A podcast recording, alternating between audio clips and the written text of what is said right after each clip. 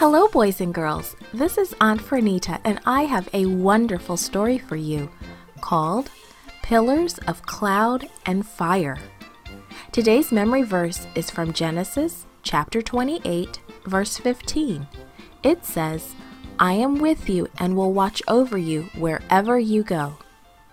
The message for today's story is We thank God for taking good care of us. Have you ever been lost?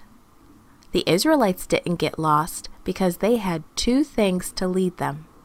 Many years had passed since Pharaoh's daughter had found Moses in the basket by the edge of the river.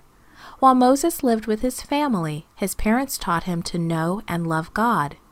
When he was about 12 years old, he went to live with the Pharaoh's daughter in the king's palace. Moses had grown to be a wise man, and God had chosen him to lead the Israelites away from the cruel Pharaoh in Egypt to a better land. When the Israelites left Egypt, they crossed the Red Sea and soon found themselves in a desert. What is a desert like? It's very hot and dry and full of sand, very hot during the day and very cold at night.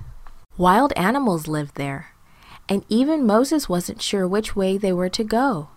But God had a special plan to keep them safe and to make sure they wouldn't get lost. God led them in a wonderful way. During the daytime, the Israelites could see above them a huge cloud rising up like a pillar into the sky. When the cloud moved forward, the Israelites moved with it, for God was in the cloud leading them. But the cloud did more than just to show them where to go. During the heat of the day, the cloud gave the Israelites shade to keep them cool. It protected them from the burning sun. But at night, when it was cold and dark, a cloud wasn't much good. Then the Israelites needed light and warmth. And that's when the huge cloud became a pillar of fire. The fire gave them light at night. It also helped to keep them warm in the cold desert. And it scared away the wild animals that might try to hurt them, too. God had come up with the perfect way to protect and lead his people. Day or night, the Israelites could always see that God was leading them and keeping them safe.